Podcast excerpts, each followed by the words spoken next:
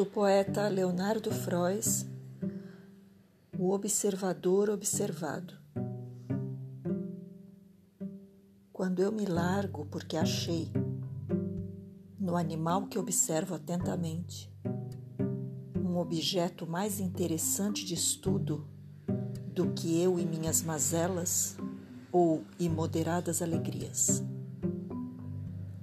E largando de lado, no processo, todo e qualquer vestígio de quem sou, lembranças, compromissos ou datas, ou dores que ainda ficam doendo. Quando irto, parado, concentrado, para não assustá-lo, com o animal me confundo já sem saber a qual dos dois pertence a consciência de mim.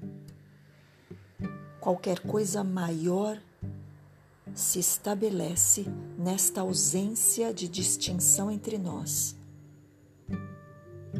A glória, a beleza, o alívio, coesão impessoal da matéria, a eternidade.